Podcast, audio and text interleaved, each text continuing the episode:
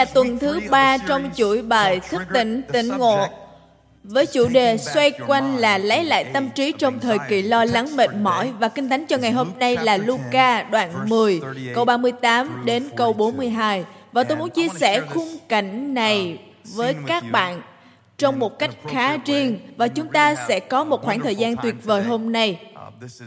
Và đây là một sứ điệp thiết thực, một câu chuyện khá hài hước mà Luca đã ghi chép trong sách phúc âm của mình. Và kể từ khi chúng ta nói về chủ đề lo lắng, lấy lại tâm trí, tôi nghĩ chúng ta không chỉ nhìn vào chủ đề đó với những khung cảnh sâu sắc, nhưng cũng nên nhìn vào những việc đơn giản bình thường hàng ngày mà cuộc sống làm cho chúng ta run rẩy bầm tím, khiến chúng ta trở nên nhạy cảm và phân đoạn kinh thánh này rất thích hợp cho mục đích đó. Hãy để tôi đọc cho các bạn Luca đoạn 10 câu 38. Khi cùng đi đường với các môn đồ, Đức Chúa Giêsu ghé vào một làng kia có một phụ nữ tên Ma-thê tiếp đón Ngài vào nhà mình. Thực ra là họ đang trên đường đến thành Jerusalem và đó là nơi mà Chúa Giêsu luôn hướng về. Ngài luôn hướng về thập tự giá. Không quan trọng những gì Ngài đang làm. Nếu Ngài có chữa lành cho người khác thì Ngài vẫn hướng về thập tự giá. Ngài tập trung. Ngài biết mục tiêu cuối cùng.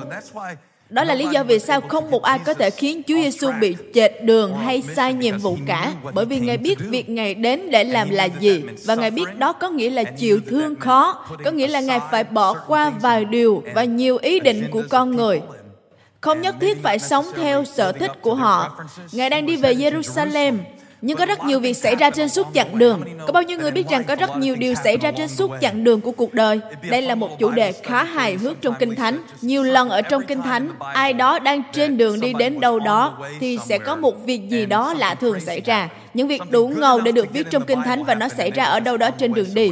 Cuộc đời giống như thế bởi vì có những lời mời tuyệt vời nhất của Chúa đến thông qua những sự gián đoạn ngắn của cuộc đời. Hãy cứ ghi như vậy vào điện thoại của bạn cuộc đời. hãy ghi vào điện thoại đi.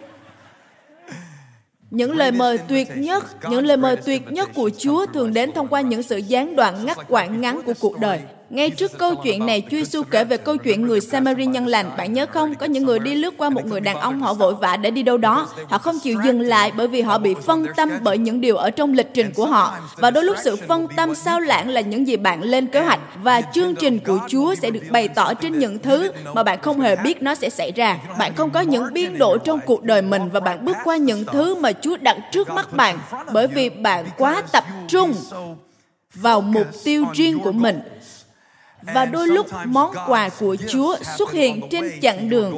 bạn đi đến mục tiêu của mình và bạn nhận ra rằng Ngài có một điều khác cho bạn trong ngày đó, tuần đó hay cho cả cuộc đời của bạn. Ok, tôi cần phải đi nhanh hơn một chút. Và bài giảng của tôi là như thế, có những việc nhỏ xảy ra trên đường nhưng lại có một ý nghĩa rất quan trọng. Và khi họ đang cùng đi đường thì Chúa Giêsu ghé vào một làng kia có một phụ nữ tên là Ma-thê tiếp đón Ngài vào nhà mình. Cô có một người em gái tên là Mary, ngồi dưới chân Chúa để lắng nghe lời Ngài. Còn Matthew mãi bận rộn, bị phân tâm. Hãy cùng hô vang bị phân tâm. Bởi tất cả những việc chuẩn bị cần phải làm. Nên cô đến thưa với Ngài. Lạy Chúa, em con đã bỏ mặt con phục vụ một mình. Chúa không để ý đến sao? Xin Chúa bảo nó giúp con. Hỏi Matthew, Matthew, Hãy nói với người bên cạnh của bạn tên của họ hai lần. Ma-thê, Ma-thê. Chúa đáp, con lo lắng và bối rối về nhiều việc, nhưng chỉ có ít việc cần hoặc thậm chí là một việc thật sự cần mà thôi. Marie đã chọn phần tốt hơn là phần sẽ không ai đoạt lấy của nàng được. Tôi muốn gọi bài giảng ngày hôm nay là bộ phim trong tâm trí. Bạn có bao giờ ở trong bộ phim này chưa? Ở tại rạp chiếu phim của sự lo lắng, suy tưởng của chính mình. Bộ phim của tôi rất thường được chiếu trong tâm trí tôi. Rất buồn cười. Tôi thường giả tưởng lên nhiều thứ ngớ ngẩn, thậm chí trong tuần này, tôi đã lo lắng suy nghĩ rất nhiều về vài điều. Nhưng khi tôi làm điều đó thì hóa ra là không có gì phải lo lắng cả, mà còn rất thú vị khi tôi làm việc đó. Nó là phần tuyệt nhất đối với tôi trong tuần này, nhưng trước đó tôi đã tự tưởng tượng một bộ phim trong đầu mình bởi vì tôi là đạo diễn của sự rối loạn khác thường mà và tôi tự nghĩ ra một bộ phim trong đầu. và đôi lúc tôi cũng chỉnh sửa những phân cảnh đã xảy ra với những phân cảnh sẽ không bao giờ xảy ra. Và thường khi tôi muốn biết về một người nào đó mà tôi chưa từng gặp trước đây tôi sẽ hỏi họ họ thích thể loại âm nhạc nào? và nếu như họ trả lời là họ không thích âm nhạc thì tôi không còn gì để nói với họ nữa cả. Ồ bạn không có linh hồn gì cả không còn điều gì để nói nữa cả. Và nếu họ bắt đầu liệt kê, bạn biết không, rất kỳ lạ khi bạn là mục sư thì mọi người thường trả lời rất thiêng liêng những câu trả lời của cơ đốc nhân. Khi bạn hỏi bộ phim yêu thích của các bạn là gì, thì họ sẽ bắt đầu liệt kê phim Ben Hur. Phim 10 điều răng, đối mặt với gã khổng lồ, sức chịu lửa, họ sẽ liệt kê những bộ phim mà có ai đó được cứu trong đó. Và tôi đã không thật lòng dám nói với họ vì tôi là người của Chúa nhưng tôi không thật sự thích phim cơ đốc cho lắm. điều này có đáng ghét không? Tôi không thích phim cơ đốc lắm. hầu như tôi không thích. tôi biết là tôi sẽ bị tẩy chay khỏi buổi thờ phượng này. Vì các bạn ở đây là những người rất sùng đạo. và tôi biết là bạn rất hay xem phim thiên đường thứ bảy trên netflix nhưng tôi muốn nói rằng trong thường thức của cá nhân tôi tôi không thực sự có nhiều kiên nhẫn với những bộ phim mà mọi tình tiết đều diễn ra tốt đẹp. bạn biết tôi thích gì không? Tôi chỉ thích tôi chỉ thích những bộ phim mà cuối cùng mọi người đều chết. nếu như kết thúc mà không ai chết thì tôi không biết tại sao. tại sao? Ồ, nhưng mà tôi thích phim có kết thúc đẫm máu như máu của chiên còn Tôi không thích, tôi không thích phim và một ngày nọ tôi nói với các nhân sự về việc này. Họ đang nói với nhau về một bộ phim và tôi nói tôi ghét bộ phim đó và đó là phim cơ đốc. Tôi đã nghĩ đó là phim Antichrist. Tôi nói là tôi ghét phim đó vì nó quá hoàn hảo, mọi thứ quá tốt. Tôi thích những bộ phim bạo dạng gan góc hơn. Và vài người bạn đứng gần đó nói với tôi một quan điểm khác của họ. Họ nói, khi tôi đi xem phim, tôi không bỏ 54 đô la cho một vé xem phim để xem thêm những gì đã có trong cuộc đời thực tế của tôi vì cuộc đời tôi đã quá đủ gai góc khó khăn rồi cho nên tôi cần một bộ phim nhẹ nhàng dễ coi và Kinh Thánh, chúng ta cần nói về Kinh Thánh hôm nay. Đó là lý do chúng ta đến đây. Kinh Thánh được xếp hạng là gai góc đấy. Vâng. Vâng. Vậy nên các bạn phải có sự cho phép của cha mẹ mới xem được những gì đó trong đây. Nhưng mà sẽ có những lúc bạn thấy Kinh Thánh giống như những gì chúng ta vừa đọc và tự hỏi tại sao câu chuyện này là ở trong Kinh Thánh? Nếu như chỉ có ít câu Kinh Thánh được dùng để truyền tải kế hoạch đời đời về sự cứu chuộc của Chúa cho nhân loại, thì tại sao câu chuyện nhỏ này, ý tôi là đây không phải là một bản hùng ca, chỉ là Chúa Giêsu đến một ngôi nhà rồi chị em nhà đó cãi nhau. Tại sao? Đây không phải là một kịch bản hay. Không phải là một phân cảnh đẹp của bộ phim. Có lẽ bạn sẽ muốn cắt phân cảnh đó. Luca, cắt chỗ đó đi, lướt thẳng tới phần tiếp theo. Chỗ mà Ngài dạy về lời cầu nguyện, những câu chuyện về người Samari nhân lành cũng rất hay. Tôi thấy vui vì phân cảnh này, bởi vì cuộc đời tôi không phải lúc nào cũng là một bản hùng ca. Tôi thường không hành quân đến miền đất hứa vào thứ hai. Tôi thường ngồi ở trong làng xe chung, Kabulai. Hãy thật lòng với nhau nhé. Tôi vui vì Chúa đặt vài điều trong Kinh Thánh những điều khiến tôi cảm giác nối kết liên quan đến mình. Ý tôi là điều ấn tượng nhất có thể xảy ra với tôi tuần này. Có thể tôi sẽ tăng độ nặng của môn tạ lên 5 pounds nữa. Đó có lẽ sẽ là một việc ấn tượng của tôi tuần này. Nhưng có lẽ không thể được vì tôi bị đau vai. Và chuyện quan trọng tuyệt vời xảy đến cho tôi tuần trước. Ồ, đây là một phân đoạn hay. Bởi vì điều tuyệt vời như một bản hùng ca xảy ra với tôi tuần trước. Tôi không biết các bạn thế nào, nhưng tôi đã xem con trai tôi trên sân bóng bầu dục. Thằng bé đã chơi rất tốt. Thằng bé lừa người. Tôi đã đếm năm trong một lần chơi. Tôi muốn nói rằng đối với các bạn đó chỉ là một trận bóng lớp 8 mà thôi. Nhưng với tôi, nó là cầu thủ Rudy. Tôi muốn cõng thằng bé trên lưng đi khắp sân bóng. Và có rất nhiều bài học mà tôi cần cho cuộc đời của mình không phải là cách giải quyết với những hoàn cảnh hùng hồn vang dội nhưng là hoàn cảnh bình thường hàng ngày. Tôi có thể nói vài điều mà các bạn sẽ không thích vì các bạn nghe tôi nói rằng tôi không thích phim cơ đốc. và các bạn đang tự hỏi không biết tôi đã được cứu chưa trong phân đoạn này. Nhân vật tôi yêu thích là người mà Chúa Giêsu đã chỉnh sửa. Tôi biết là nhiều người đang nghe, nhưng tôi thích Ma Thê hơn thích Mary. Tôi biết là tôi không nên như vậy. Tôi biết Chúa dùng Mary như một người hùng trong câu chuyện này. Người làm điều cần phải làm. Ca hát ngồi dưới chân Chúa và lắng nghe lời Ngài và chìm đắm trong sự mặc khải của Chúa cứu thế. Nhưng có bao giờ các bạn cố thử để người như Mary ở trong đội ngũ nhân sự của bạn không?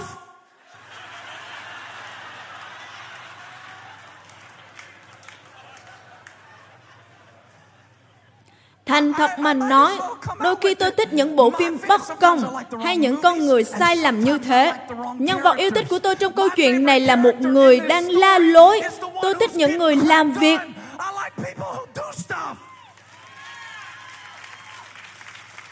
Bạn biết đấy, Ma-thê có một thái độ không tốt và Mary lại có một tổ chức gây quỹ đáng tin cậy.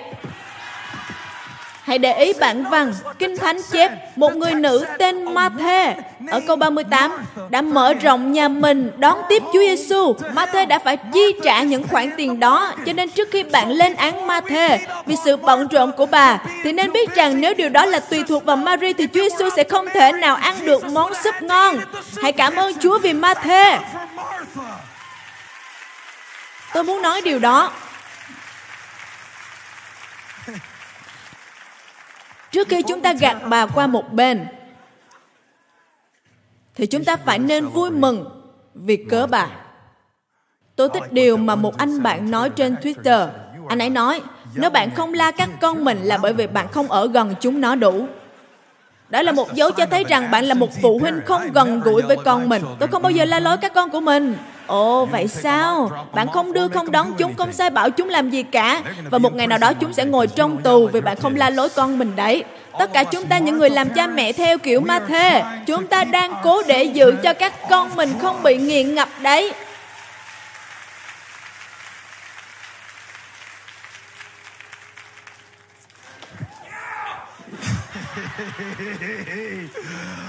Tôi nghe một người đàn ông phát ra âm thanh giống như ma thê. Có vẻ các bạn cũng thích ma thê nhỉ? Tôi thích ma thê.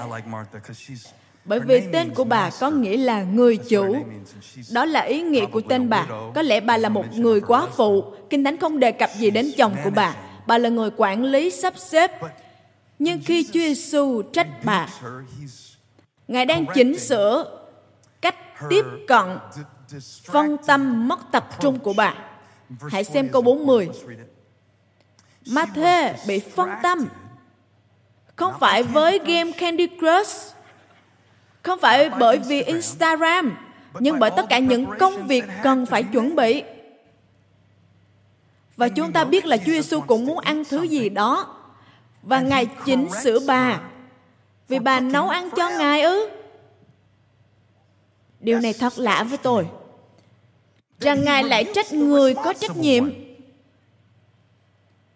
Và khi tôi ngẫm nghĩ về chính mình, tôi bắt đầu nhìn thấy chính mình trong ma thề. Dẫu không có gì sai với hành động của bà. Điều mà Chúa Giêsu chỉnh sửa là thái độ của bà. Bà bị phân tâm bởi những việc chuẩn bị cần phải làm.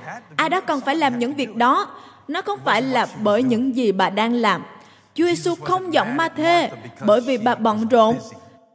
Thực ra lý do mà Ngài thích ghé qua nhà bà là vì nó luôn sạch sẽ và nó sạch là bởi vì bà không ngồi một chỗ cầu nguyện 23 tiếng 59 phút mỗi ngày. Nhưng mà bởi thái độ của bà là điều tôi muốn xem xét. Tôi muốn chia sẻ với các bạn năm điều hôm nay. Một phần dàn bài nhỏ để giúp các bạn những người cảm thấy mình bị phân tâm mất tập trung. Một nghĩa đen của từ phân tâm mất tập trung là bị kéo riêng ra. Đúng là một bức tranh đẹp rằng trong mỗi tâm trí của các bạn đang lắng nghe tôi hôm nay là một chuỗi các việc ưu tiên đang cố kéo các bạn về nhiều hướng khác nhau. đó là lý do vì sao tôi thường nói nếu các bạn không cần thiết phải dùng điện thoại để ghi chú tại hội thánh thì đừng dùng. Nếu các bạn có thể viết xuống bằng đôi tay của mình thì hãy viết ra. Bởi vì có thể khi bạn viết tay trên tập, sẽ không có những tiếng chuông binh binh đinh đinh bạn không phải lướt điện thoại, không phải bấm thích cái gì cả. Đó là nơi mà bạn không cần phải được thông báo rằng không có gì quan trọng xảy ra cả.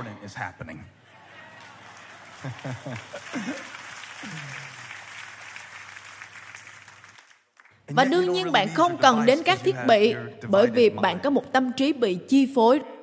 Đó mới là sự chế tạo của sự phân tâm, là tâm trí của các bạn, chứ không phải người ngồi bên cạnh bạn. Không phải là những việc đang chờ khi bạn về nhà. Kinh thánh chép, bà bị phân tâm. Nó không phải là hành động của bạn nhưng là thái độ của bạn và tôi sẽ nói ở điểm này, để bạn không bắt đầu thấy tệ bởi những gì bạn đang choáng ngợp để bạn không bắt đầu cảm thấy tội lỗi, tôi nghĩ cảm giác tội lỗi là gốc rễ của một thái độ không hay của ma thê trong phân đoạn này. Tôi sẽ trình bày cho các bạn bởi vì có năm đặc điểm. Không phải là những gì xảy ra trong nhà, nhưng là những gì xảy ra trong tấm lòng của ma thê và bộ phim ở trong tâm trí của bà. Điều đầu tiên chúng ta thấy ở đây là Ma-thê đang đi từ một vị trí của sự quản lý trong nơm đến việc thao túng điều khiển hoàn cảnh. Và điều đầu tiên làm nên một bộ phim không tốt trong tâm trí tôi là linh của sự điều khiển thao túng. Sự điều khiển thao túng là khi bạn nắm giữ trách nhiệm mà Chúa giao cho bạn quá chặt, quá cứng nhắc. sự điều khiển thao túng là một sự chuyển đổi rất mờ ảo khi tôi quan tâm một điều gì đó và thay vì quan tâm về điều đó quan tâm vì điều đó quan tâm ai đó thì tôi rất dễ thấy mình bắt đầu cố gắng kiểm soát những điều mà chúa gọi tôi để quan tâm. khi bạn quan tâm sâu sắc điều gì đó thì rất dễ rơi vào một tâm trí như ma thề mà bạn không hề biết nơi mà bạn thấy mình làm đúng việc nhưng lại sai cấp độ và chúng ta thấy Ma-thê trở nên điều khiển người khác trong cách tiếp cận của bà ở đây bởi vì bà nói với Chúa Giêsu điều phải nói với em của bà. Đây là một sự điều khiển thao túng cổ điển. Đây là một cách thụ động để cố gắng làm theo cách của bà. Bởi vì có người điều khiển người khác bằng lời nói. Có người điều khiển thao túng bằng sự im lặng nhưng các con của tôi thường cố gắng làm điều này với tôi. Ba ơi, xin hãy nói với mẹ rằng chúng con cần thêm thời gian để chơi game Fortnite. Không, ba sẽ không nói với mẹ rằng các con cần thêm thời gian để chơi game. Vì đó là vợ của ba. Và chúng ta là một đội. Chúng ta đứng cùng nhau hiệp một chứ không phải là một gia đình chia rẽ, cho nên đừng đem sự điều khiển thao túng đó đến trên bà. Như thế ba sẽ chọn con hơn vợ của ba ư? Bà không thể hôn con, một nụ hôn sâu được thì có thể hôn của mẹ con thôi. Và con lại nghĩ là ba sẽ để mất điểm với mẹ con sao? Tôi có một sự ưu tiên rất rõ ràng. Tôi biết bánh mì bơ của tôi được làm từ đâu. Hãy nói đi, verdict.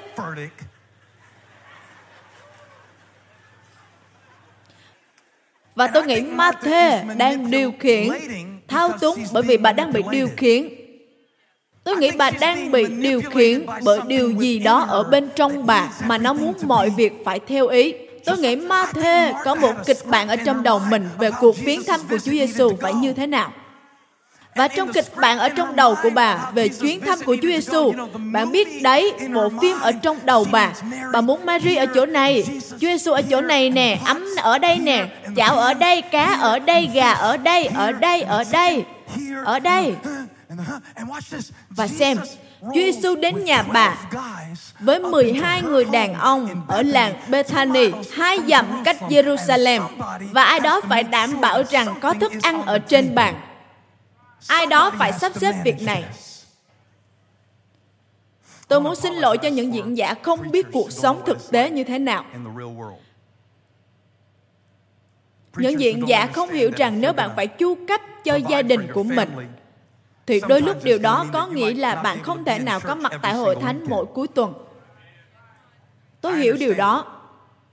Tôi hiểu đây là sự ưu tiên đối với bạn. tôi hiểu bạn không hoàn hảo và sự điều khiển thao túng đó đôi lúc xảy ra thậm chí là sự thao túng tôn giáo dẫn đến việc bạn sẽ có cảm giác rằng bạn không thể thành công trong bất cứ điều gì. Một anh bạn đã nói một lần nọ rằng tôi sẽ hóa thân thành một diễn giả làng quê không ai nằm trên giường bệnh gần chết và nói rằng tôi ước tôi dành nhiều thời gian hơn nữa vào công việc và cả hội thánh nói amen. cả hội thánh cảm thấy hơi khó chịu và tất cả đều có cùng một suy nghĩ tôi vẫn chưa nằm trên giường bệnh sinh tử mà. Và bây giờ các con của tôi còn niềng răng cho nên tôi sẽ không nằm trên giường bệnh và nói rằng ước gì mình dành nhiều thời gian làm việc hơn. Nhưng khi các con tôi cần niềng răng, tôi phải cần thêm một ít tiền. Và nếu tôi cần tiền, tôi sẽ phải dành thêm chút thời gian vào công việc. Tôi rất xin lỗi rằng tôi không thể vừa chu cấp cảm xúc vừa chu cấp tài chính. Và rồi bạn thấy điều gì diễn ra không? Tôi bắt đầu bị phân tâm và tôi đang bị kéo không phải giữa điều tốt và điều xấu nhưng bị kéo giữa hai điều tốt.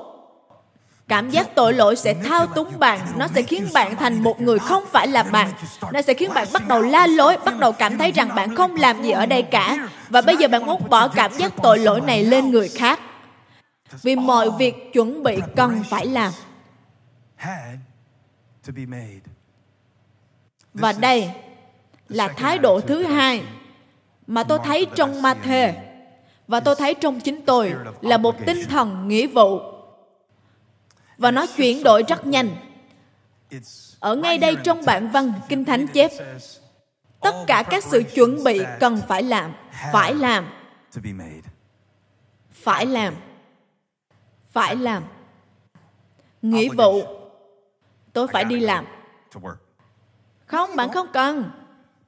Bạn không cần phải làm thế hãy nói với người bên cạnh bạn không cần phải làm thế. Và nếu như người bên cạnh không nói với bạn thì bạn hãy nói với họ bạn không cần phải làm thế. Hỡi những kẻ không vâng phục. những dân ngoại bang. Bạn không cần phải làm thế? Khi người hướng dẫn thờ phượng nói hãy giơ tay lên thì bạn không bắt buộc phải giơ. Bạn không cần phải giơ đó là sự tự do. Nó vừa là sự thách thức, vừa là sự an ủi với tôi. Vì một ngày nọ, tôi chuẩn bị đi giảng vào thứ bảy, và tôi đoán là thái độ của tôi không được ở tình trạng tốt nhất. Và ngay giây phút đó, một đứa con thì muốn thế này, đứa thì muốn thế kia. Chúng muốn tôi nhìn thấy thứ gì đó, tôi nghĩ graham đã xây một pháo đài. Một pháo đài sẽ rất tuyệt vào ngày thứ sáu, là ngày nghỉ của tôi. Nhưng vào thứ bảy, tôi phải giảng và tôi nghĩ các con của chúng ta đôi lúc cần biết rằng chúng nó không phải là trung tâm của vũ trụ. Đây không phải là bài học làm cha mẹ, hãy quay lại kinh thánh nào. Tất cả những sự chuẩn bị cần phải làm. Những việc cần phải làm. Và tôi đang bước ra cửa, tôi nói, ba phải đi giảng, ba phải đi giảng. Đức Chúa Trời đã đến, có lẽ là Chúa Thánh Linh tôi không biết xảy ra với các bạn như thế nào, nhưng Ngài đã ngăn tôi lại và nói, con không nhất thiết phải đi. Tôi nói thật sao Chúa? Ngài nói, con không cần phải đi. Đừng tỏ vẻ. Và xem trái đất có ngừng quay không. Tôi muốn các bạn làm điều này cho tôi. Một ít phút trong tuần này thôi. Tôi biết là các bạn rất bận rộn ma thê. Nhưng hãy dành một ít phút. Hãy ghi xuống mọi thứ mà bạn phải làm. Hãy liệt kê một danh sách trách nhiệm. Những bài thi mà bạn phải học.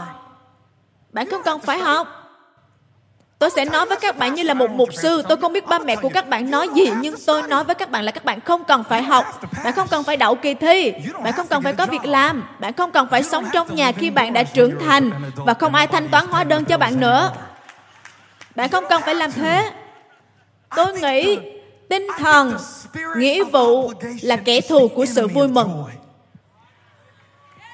Và điều xảy ra một cách tự nhiên là những thứ lẽ ra phải cảm nhận như một cơ hội tuyệt vời chúng ta lại bắt đầu cảm nhận nó giống như nghĩa vụ và đó là cách mà ma quỷ khiến Mary bắt đầu hành xử như ma thề Tôi không nghĩ phân đoạn này nói nhiều về hai người phụ nữ khác nhau nhưng nói về hai khuynh hướng khác nhau. Tôi không biết các bạn nghĩ gì, nhưng Kinh Thánh chép Mary và Matthew sống chung một nhà. Trong đầu tôi, Mary và Matthew sống ở chung một tấm lòng.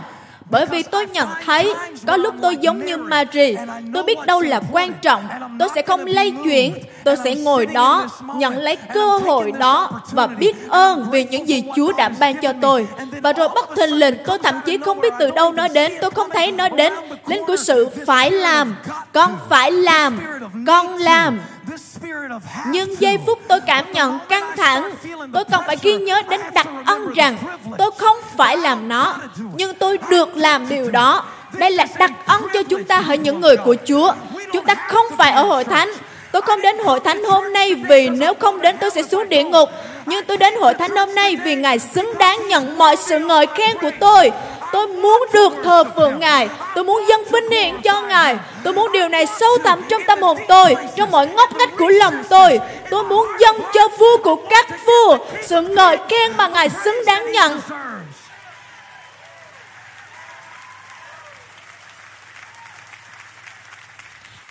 Làm ơn, đừng đến hội thánh này vì bạn phải đến. Làm ơn đừng đến đây vì bạn phải đến. Có những người leo núi để đến đây từ Benville vì lòng họ muốn thế. Vì họ muốn. Vì họ muốn. Hãy cười với người bên cạnh và nói, tôi muốn. Tôi muốn nấu bữa ăn đó. Tôi muốn rửa những cái chén. Tôi muốn lau chùi bàn bếp.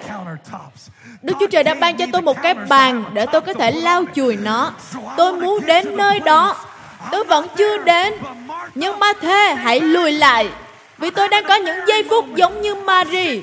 Tôi đang ngồi đây vì tôi được ngồi đây. Nên đừng làm gián đoạn tôi với những điều phải làm của bạn.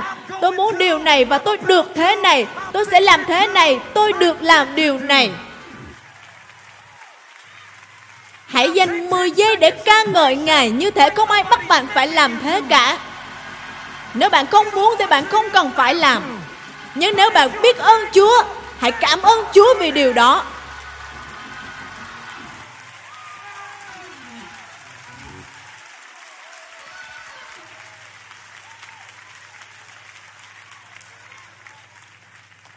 Tôi sẽ làm. Tôi sẽ giảng. Tôi không cần phải giảng, nhưng tôi sẽ giảng. Tôi sẽ giảng. Sao tất cả mọi điều, tại sao ma thê lại tức giận như vậy? Chính bà là người có ý tưởng đón tiếp mà.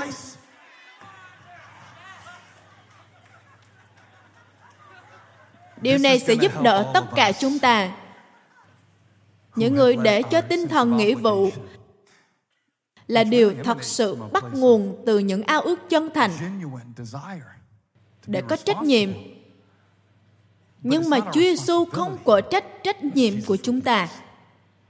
nhưng là là tấm lòng của chúng ta không phải nỗ lực của chúng ta. Ngài thích nhìn chúng ta nỗ lực tốt nhất trong một ngày nhưng đừng có ngồi mà chơi game của trẻ con, bởi vì ai đó đang ngồi chơi game suốt. Có nhiều người chơi rất giỏi nhiều loại game. Hãy bỏ những cầu thủ trong game xuống và làm điều gì đó mà bạn muốn đi.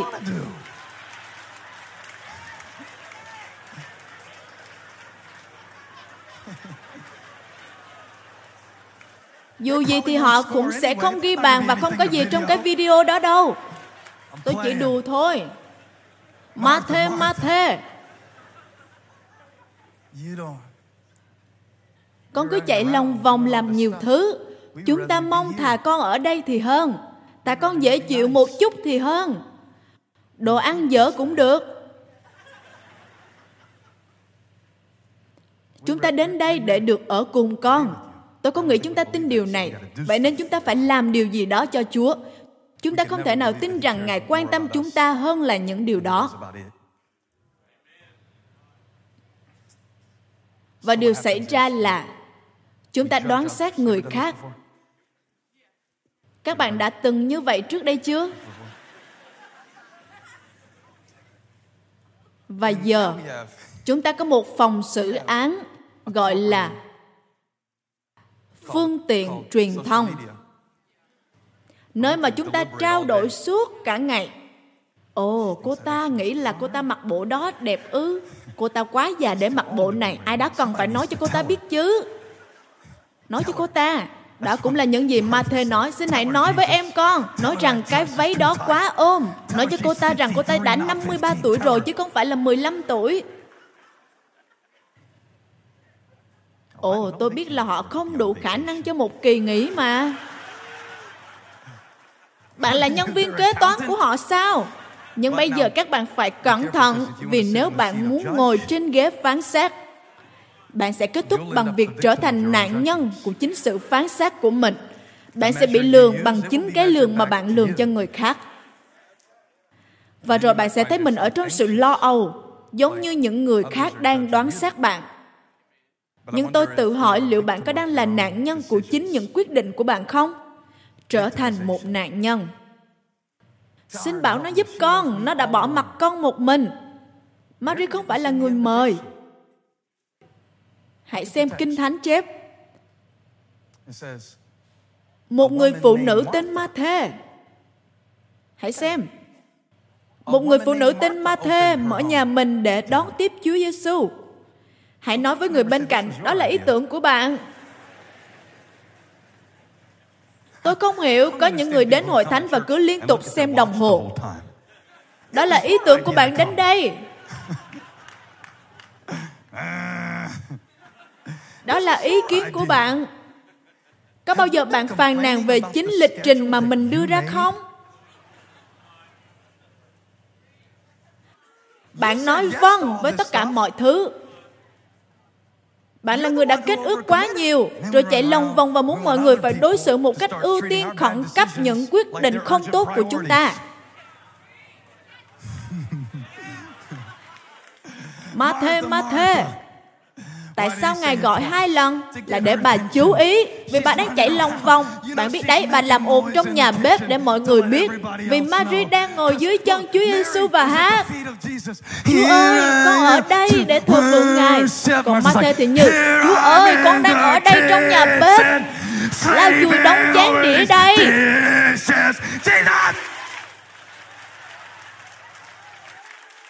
Matthew, Matthew.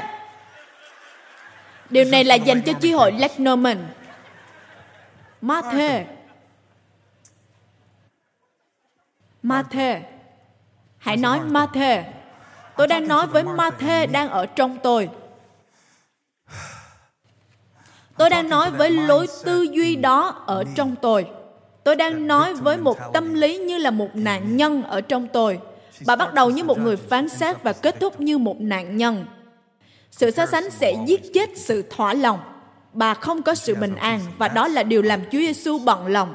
Ma-thê, Ma-thê, Ma-thê ta không thể đợi để nếm món cải bi của con. Con nấu món cải bi ngon nhất làng Bethany. Ta thích thịt sông khói mà con bỏ vào trong cải, nó rất ngon. Ồ, Chúa Giêsu là người Do Thái nên họ sẽ bỏ thịt sông khói ra. Bà bị phân tâm, lo lắng, tức giận. đó là vấn đề. là bà đang thông giải. đây là vấn đề thứ tư. sự diễn giải thông giải bộ phim trong đầu tôi là những thước phim nước ngoài. Và tôi bắt đầu thông giải mọi thứ theo ý nghĩa. Mà tôi nghĩ ý nghĩa của nó là vậy. Và tôi bắt đầu thông giải thực tế rằng nếu người ta không chú ý tôi có nghĩa là họ không quan tâm tôi đó là điều xảy ra với ma thể khi bạn không có đường biên và khi bạn đang cố hành động để điều khiển người khác thao túng mọi việc bạn phải làm điều gì đó bạn phải làm việc gì đó thì bạn không còn cảm giác mình được làm gì đó nhưng chỉ là phải làm phải làm bạn được dần trở thành bạn phải. Nó xảy ra rất nhiều. Điều đó khiến bạn trở thành một người rất tệ và nó có nghĩa là ma thê ma thê cần phải ngồi xuống Ma Thê một nạn nhân, người là chủ nhân của căn nhà trở thành người bị cầm tù trong chính những ý tưởng của mình. Trong chính tâm trí của bà. Một bộ phim đang ở trong tâm trí của bà. Không phải là cuộc đời khiến tôi điên cuồng, nhưng chính là bộ phim của tôi. Tôi cảm nhận Chúa Thánh Linh. Tôi nói rằng tôi cảm nhận Chúa Thánh Linh, không phải tôi, không phải cuộc đời tôi nhưng là tâm trí của tôi và hãy xem bà đã nói gì với Chúa. Câu 40. Ngài không quan tâm, không để ý sao? Chúa Giêsu như, ồ không nhiều lắm, ta quan tâm con, nhưng ta không quan tâm những việc mà con đang quan tâm bây giờ. Con có quá nhiều thứ trong đầu mà con nghĩ là quan trọng. Con có quá nhiều thứ trong danh sách mà con cho là mình không thể sống thiếu những thứ đó. Và giờ, và giờ các con không thể đi đến. Hãy cho tôi cái tên của một siêu thị nào đó đi. Tôi nghe vài người nói là Whole Foods, nhưng hãy đi đến Publix nào. Và giờ bọn trẻ không thể đi xe đến siêu thị mà không xem DVD. Chúng không thể chỉ 12 phút và chúng ta không thể đi 12 phút mà không có một bộ phim nào ở ghế sau. Các con có biết ba phải lái xe trong im lặng bao lâu khi máy của ba hết pin không? Và giờ các con cần một bộ phim để ngồi trên xe và di chuyển ư? Ma quỷ là kẻ dối trá, hãy ngồi xuống và nghĩ về những điều mình có thể cầu nguyện với Chúa Giêsu và hát một bài hát nào đó đi. Bạn cần quá nhiều. Tôi không quan tâm. Hãy nói tôi không quan tâm. Chúa Giêsu nói, ta không quan tâm những gì con đang quan tâm. Bà nói, Chúa, Ngài không quan tâm, không để ý sao? Bà đang thông dạy thực tế là Ngài không làm những gì bà muốn Ngài làm, như là một dấu hiệu rằng Ngài không quan tâm bà. Và không gì hơn sự thật rằng ta quan tâm con nhiều hơn là chính con quan tâm con đấy mà thề. Và đó là lý do ta muốn con ở đây với ta. Tôi đang cảm nhận được sự kháng cự. Bởi vì bạn đang như, yeah, yeah, nhưng mà để con đưa mẹ con vào viện dưỡng lão đã. Nghe thật phức tạp. Nhưng hãy xem điều gì xảy ra. Có lẽ bạn nghĩ đây là hai việc khác nhau. Tôi cũng đã nghĩ như thế. Tôi đã nghĩ chúa giêsu đang đối chiếu tương phản giữa công việc và sự thờ phượng. Và tôi nghĩ ngài đang nói rằng sự thờ phượng là tốt hơn công việc. Tôi đọc đi đọc lại bởi vì tôi nghĩ như vậy là không thể. Bởi vì cả Kinh Thánh, như Phaolô từng nói, hãy dâng chính mình làm của lễ sống và thánh đẹp lòng Đức Chúa Trời. Đây là những hành động thuộc linh của sự thờ phượng, chứ không phải là sự thờ phượng trên môi miệng hay là một vài bài hát, vài bài học, vài buổi chủ nhật, nhưng là lối sống. Vậy thì điều Chúa Giêsu đang so sánh tương phản ở đây là gì? Không phải là công việc và sự thờ phượng. Chúa Giêsu dường như muốn đưa tôi đến một nơi mà tôi không thể nói được sự khác biệt giữa hai điều này. Và điều này không có nghĩa là bạn đi lòng vòng hát về sự đột phá sẽ đến tại ngân hàng. Đó không phải là điều tôi muốn nói. Đây là lý do tôi thích video của Ellie. Cô ấy đã đến thực tập mùa hè này. Cô ấy đã ở trong hội thánh rất lâu nhưng cô ấy đã quay video này khi các thực tập viên đang phục vụ trong các cuộc họp của nhân sự và họ đã chuẩn bị sự hiện diện của Chúa ở trong hội trường. Nhưng họ không có ở trong hội trường. Họ đang chuẩn bị để quét dọn lau chùi sàn nhà, di chuyển bàn ghế, sắp xếp mọi thứ, làm mọi công việc. Nhưng giữa lúc họ làm công việc đó, sự thờ phượng đã bùng nổ. Có một màn hình máy tính ở đó một cô gái đang lắc tóc bạn thấy không? một người thì quỳ xuống người thì giơ tay. anh bạn da trắng kia đang vỗ tay dù sai nhịp đây là một khung cảnh rất quen thuộc. nhưng những gì xảy ra kế tiếp là điều tôi muốn nói với các bạn. sau đó họ đi quét dọn. Sau đó họ đi lau chùi. sau đó họ đi làm việc. sau khi họ thờ phượng. cho nên chiến lược là điều này. Đức Chúa Trời muốn tôi ban cho, nhưng tôi cần phải được đổ đầy trước. Nếu tôi không được đổ đầy trước, tôi sẽ phục vụ và sống trong sự trống rỗng. Khi tôi sống với sự trống rỗng, tôi bị chia tách, bị phân tâm, bị khốn khó. Và tôi sống cuộc đời mình ở cấp độ của những gì mà tôi mong đợi.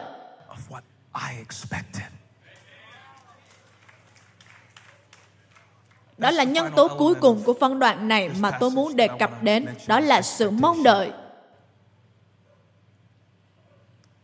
Bởi vì như chúng ta nghĩ về một bộ phim trong tâm trí của mình, chúng ta đã đánh vần từ phim với những thái độ khác nhau trong phân đoạn này để nhận ra rằng không phải là những gì xảy ra trong cuộc đời của chúng ta rất nhiều lần những gì xảy ra trong cuộc đời của chúng ta được so sánh với những gì chúng ta tự vẽ lên trong đầu của mình ma thê ma thê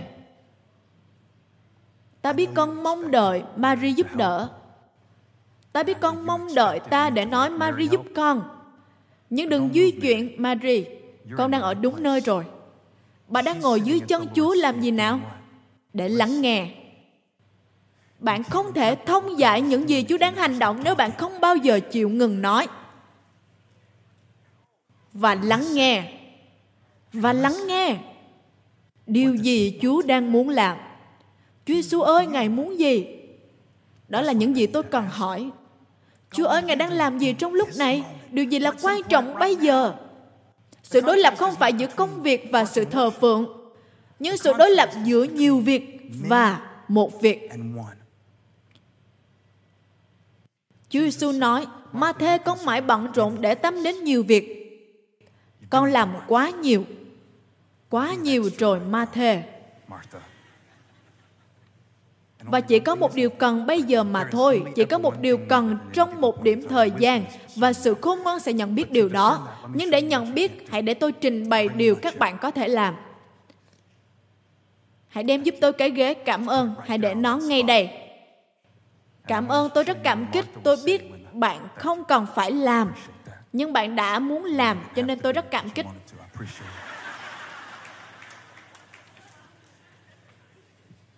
Bởi vì trong tâm trí của Ma Thê, bà đang đạo diễn một bộ phim. Và trong thực tế thì bà chỉ là vai phụ. Hãy để tôi giải thích và sau đó chúng ta có thể rời đi, rồi bị phân tâm rồi trở lại cuộc sống điên cuồng của chúng ta. Tâm trí điên cuồng lo lắng về mọi thứ cũng được, nhưng bây giờ hãy dành cho tôi thêm chút ít thời gian nữa. Bây giờ, tôi muốn chúng ta suy nghĩ về lý do tại sao câu chuyện không đáng kể này được đưa vào trong Kinh Thánh. Về hai người phụ nữ cãi nhau. Wow, gọi cho Hollywood đi. Đây sẽ là một kịch bản hay đấy. Không, không. Đây chỉ là một phân cảnh mà thôi. Bởi vì một ít lâu sau đó, Mary và Matthew đã kêu cầu Chúa Giêsu trở lại làng Bethany. Bạn biết đấy, câu chuyện chỗ này không có kết thúc. Tôi rất muốn được nghe Matthew trả lời lại với Chúa Giêsu thế nào. Tôi nghĩ chắc phần đó đã bị cắt. Tôi không biết sẽ thế nào nếu như phần đó được chiếu lên. Tôi không biết bà đã trả lời gì lại cho Chúa Giêsu, nhưng tôi có thể hình dung ma. Ồ, trong khi Ngài và Mary ngồi đó và hát, con sẽ vào trong đây và hâm nóng bánh mì và sẽ cho Ngài biết khi nào xong. Nhưng bạn sẽ thấy Matthew không học được ngay lúc đó. Chúng ta cũng thường như vậy bởi vì khi Mary và Matthew sai người đi gọi Chúa Giêsu đến để chữa lành cho anh của họ là Lazarus vì ông bệnh rất nặng. Chúa Giêsu đã không xuất hiện và giải cứu ông theo như kịch bản của họ.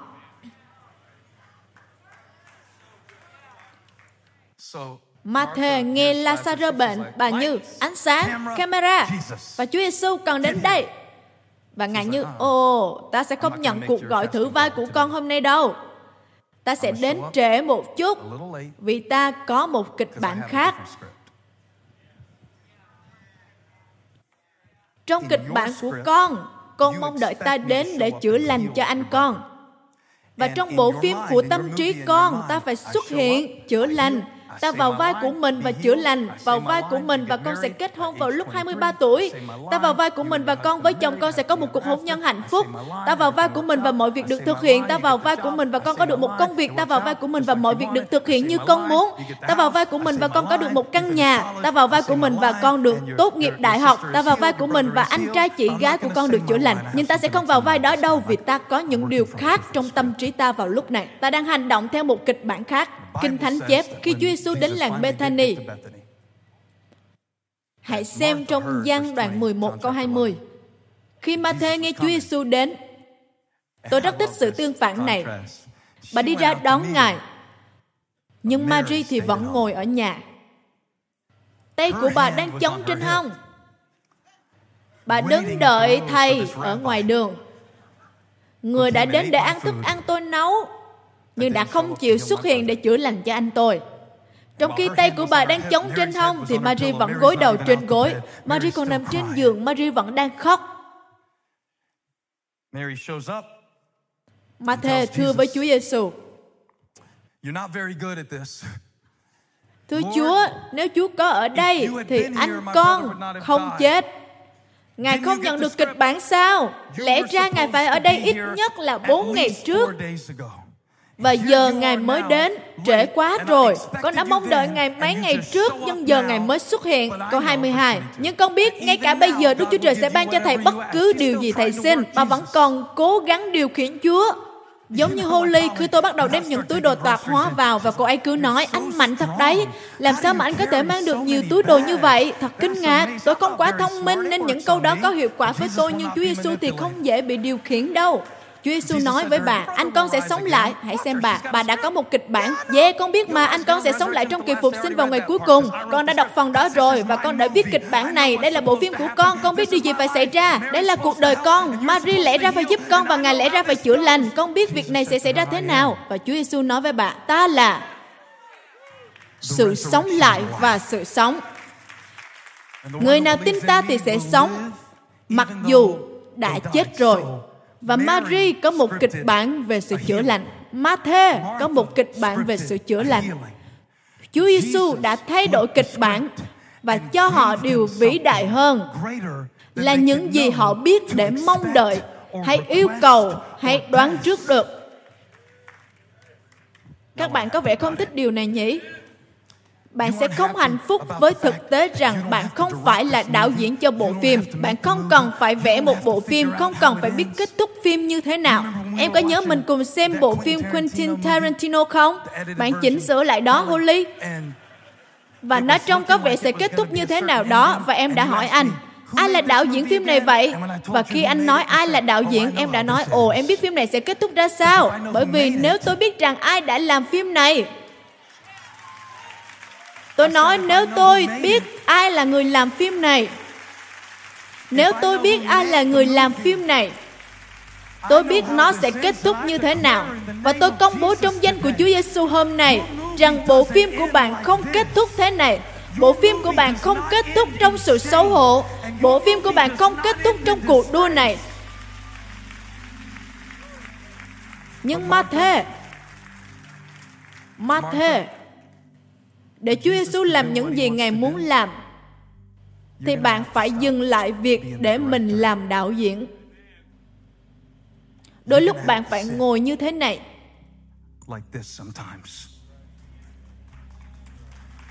Giống như Mary. Tôi nghĩ có một Mary trong mỗi chúng ta. biết nơi nào để ngồi, biết điều nào là quan trọng và biết làm thế nào để bước đi trong thánh linh. Và tôi nghĩ cũng có một ma thê trong mỗi chúng ta. Người có động cơ tốt nhưng cố gắng làm quá nhiều. Và để có một tấm lòng như Marie trong một thế giới như ma thê, đôi lúc chúng ta phải bị hiểu lầm. Đôi lúc bạn phải đưa ra quyết định việc nào là quan trọng đối với bạn mà có lẽ nó không tương ứng với những gì mà thế giới điên rồ này cho nó là quan trọng đôi lúc bạn nói những điều về gia đình, về sự kết ước và những thứ mà con người sẽ hiểu lầm nhưng tôi thà bị hiểu lầm như Marie còn hơn bị phân tâm như ma thề.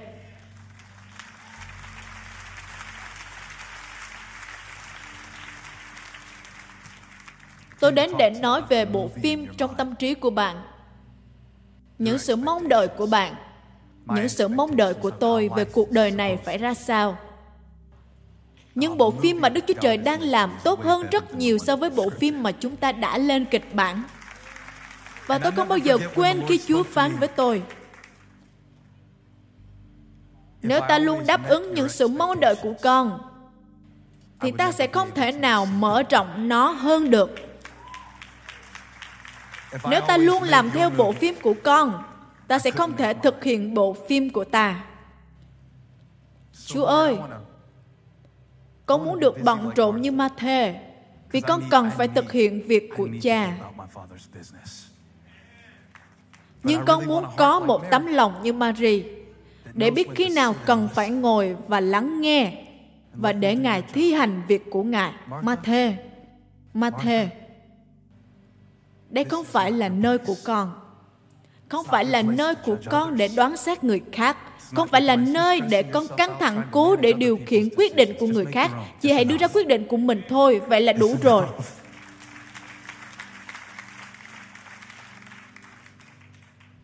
Tôi hy vọng sứ điệp này sẽ chạm đến Ma-thê trong mỗi tấm lòng ngày hôm nay. Chỉ để nói rằng bạn đang làm đúng việc.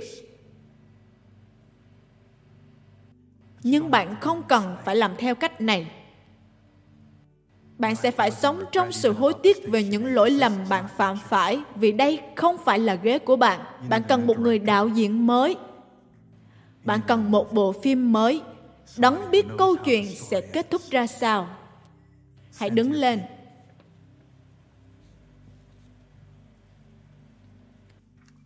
Chúng ta sẽ rời khỏi chiếc ghế này. Vai trò này. Cho đấng duy nhất biết kết thúc của câu chuyện. Ồ tôi sẽ trình bày cho các bạn điều này điều này rất tuyệt. lúc chúng ta thấy bà được đề cập cuối cùng trong Kinh Thánh. Hãy xem bà làm gì ở trong gian đoạn 12 câu 1. Lazarus đã sống lại từ cõi chết. Chúa Giêsu đã gọi ông. Ngài có một kết thúc tốt đẹp hơn những gì họ biết vì Ngài luôn là như thế vì cánh tay Ngài ở trên cuộc đời của các bạn. Cho nên đừng quá lo lắng nhiều mà hãy yên lặng và biết rằng Ngài là Đức Chúa Trời. Hãy xem điều gì xảy ra. Họ tổ chức một bữa tiệc cho Chúa Giêsu để cảm tạ Ngài về những gì Ngài đã làm cho Lazarus. Sáu ngày trước lễ vượt qua, Đức Chúa Giêsu đến làng Bethany, người mà Ngài đã khiến từ cõi chết sống lại. Hãy xem Ma-thê. Họ dọn tiệc đãi Ngài tại đó. Ma-thê. Phục vụ.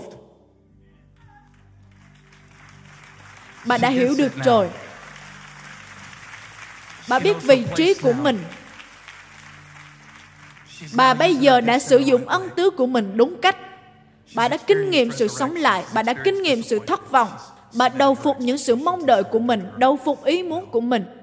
Và tôi tự hỏi điều gì xảy ra nếu chúng ta cũng như thế.